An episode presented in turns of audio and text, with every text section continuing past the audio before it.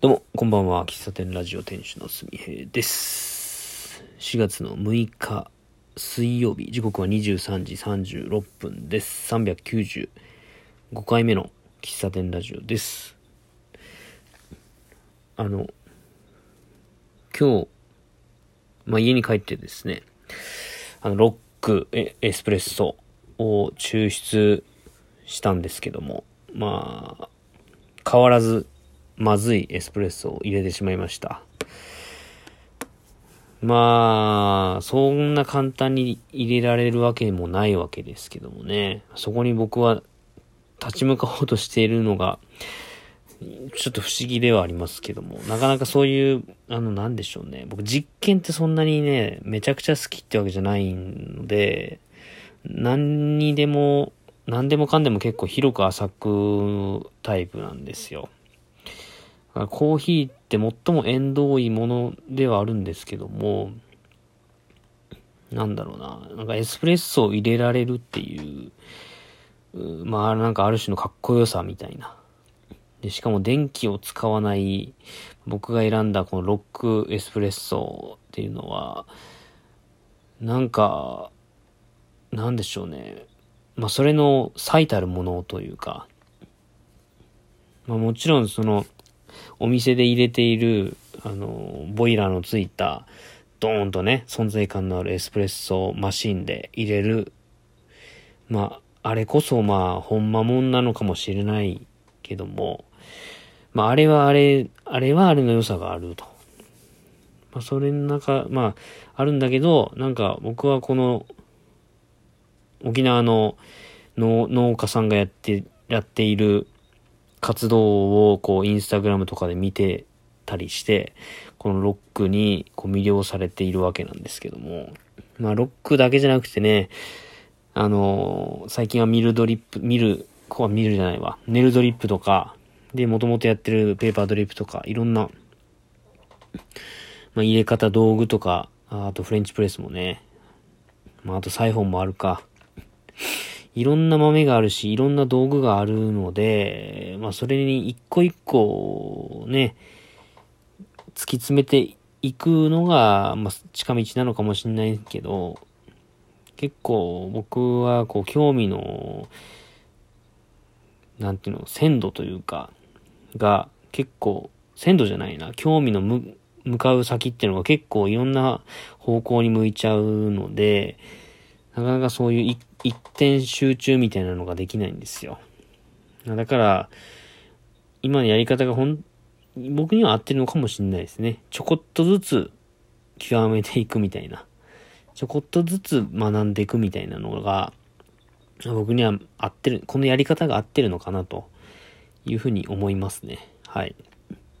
で、今日ね、話そうと思ったのはですね、ちょっと前置き長くなったんですけど、あの、ふとね、iPhone のメモ帳を見てたんですけども、そこに、なんだろうな、なんか書いてたんですよ。そうそうそう。多分いつ、な、誰、なんかの投稿、お店の投稿を見たときに、えー感じたことを書いたんだと思うんですけども、まあそれを自分なりに解釈してメモ、メモしたやつなんですけどね。うん。えっと、家に帰りたくないならうちにおいでって言えるお店を作りたいな、みたいなのをね、メモってたんですよ。で、これは、うんと、僕の地元は、あの、福岡県の糸島市ってところなんですけど、僕の同世代、僕はお会いしたことがないんですけど、友達の友達が、2年前ぐらいかな、あの、カフェをオープンしたんですよ。まあ、コロナ禍の10月だったんでね、まあタイミング的にはかなり、うんまあ悪いと言えば悪いタイミングだったんですけど、東京で先生をしてたのかな？が、先生したりとか、まあ多分、まあカフェ関係の仕事もなんかしてたんだと思うんですけど、えっ、と、地元に帰ってきて、その、カフェを始めると。で、その方の投稿を見てるときに、なんかそんな、この、家に帰りたくないならうちにおいでみたいな話が書かれていたのを、ストーリーズかなんかで見たときに、あ、こういうお店いいなとか思ったのを覚えています。でその時にメモしたのが、たまたま今、まあ、メモ帳のところから出てきたという感じなんですけども、まあ、改めてこう自分がどんな、こう、場所を作りたいかとか、どんなものを提供したいかとかをこう具体的に考えていくときに、うーん、なんだろうな。第、第2の場所というか、第3の場所か。第3の場所みたいなものを提供したいのかなって思ったりしましたね。僕はもう今年で30、もうって言うとあれだけど35になるんですけども、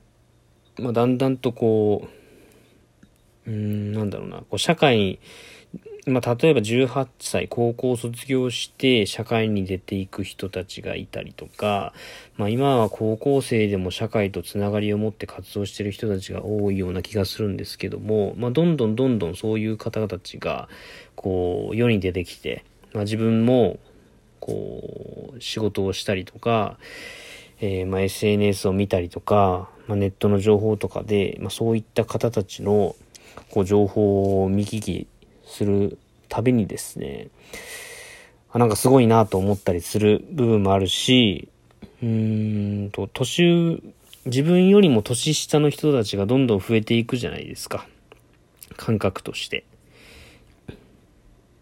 ね。で、そういう人たちに対して自分は何ができるのかなとか、自分だったらどういうふうなアプローチを持って、社会につながっていけるかなと思った時に、うーん、まあ、なんでしょうね。こう、以前までは、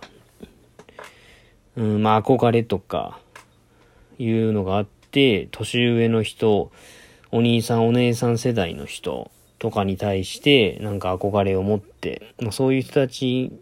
の、こう、真似事とか、あなんか一緒にやれないかな、みたいな思考になって強くそういう思考があったんですけどもうん、まあ、自分の場所を一つ持った持った経験があったおかげか結構自分がやれることを具体的に経験しているのでその自分よりもこう年下同級生とか年下の人たちに対して何ができるかみたいな思考になんか変わってきたような気はします。うん。な、なんだろうな、こう、上を向いて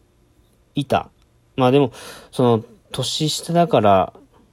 自分よりこう劣ってるとかっていう感覚もあまりなくて、どっちかというと結構年下の人たちにも結構、なんだ、なんだろうな、こう、ジェラシーじゃないけど、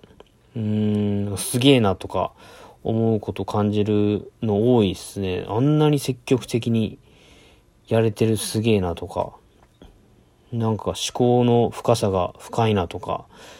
なんかそういうのを感じたりするんだけど、うん、まあ、自分がお店を持った時に、うん、最初の方に話した、その家に帰りたくなかったらうちにおいでよ、みたいな、そういう居場所。で、その時に、あの、その来てくれた人が、うーん、まあちょっとほっとするような飲み物だったり、えー、雰囲気だったり、空間だったり、空間作りだったり、そういうところに、えー、力、えっ、ー、と、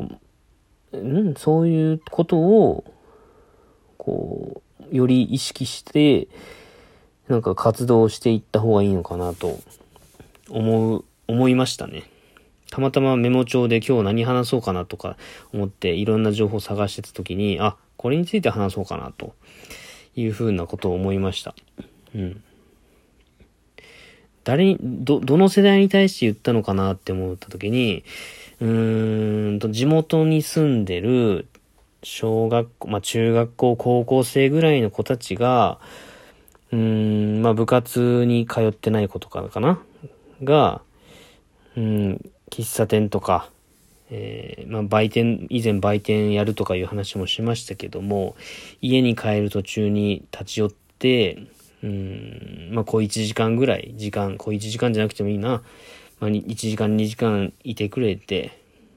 なんか心の整理がついて家に帰るみたいな。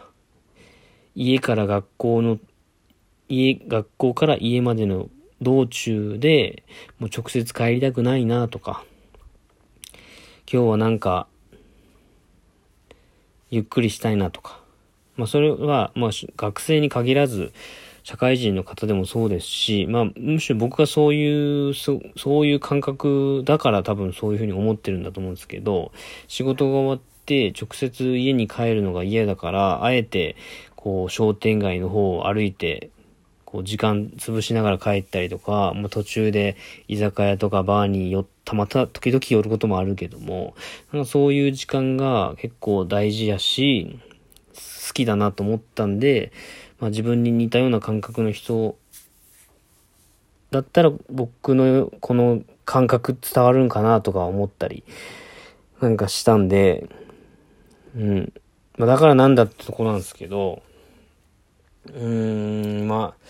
自分が今、えっ、ー、と、コーヒーをエスプレッソ入れたりとか、ドリップコーヒーを入れたりとかってしてる、えー、先には、そういう空間に、を彩るというか、空間に備わる、え、ものとしてのコーヒ